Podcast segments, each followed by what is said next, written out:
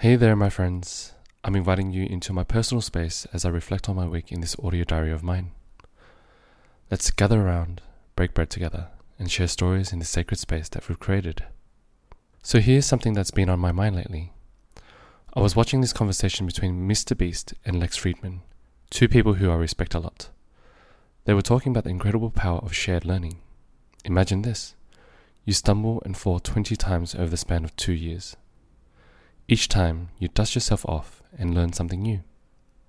But now, picture this you have four friends who are tripping over their own feet too, and when they get up, they pass on their newfound wisdom to you. Fast forward to two years later, and you've learned not just from your own 20 missteps, but from 80 additional ones made by your friends. It's as though you've lived five lives in the space of two years. The math doesn't add up in the traditional sense, but in this context, 1 plus 1 truly equals 3. It's a kind of magic, really.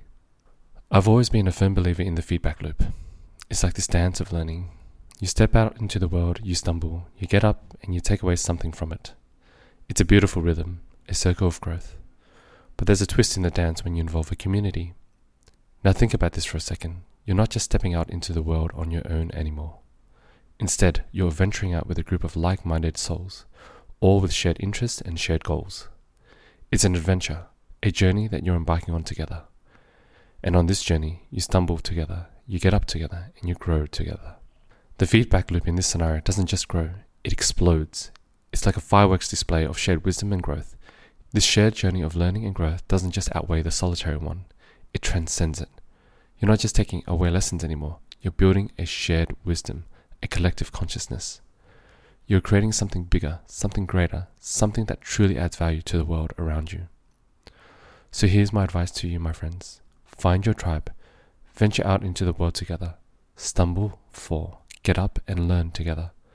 In doing so, you'll create a symphony of shared wisdom and growth that will help you build a better, more beautiful world.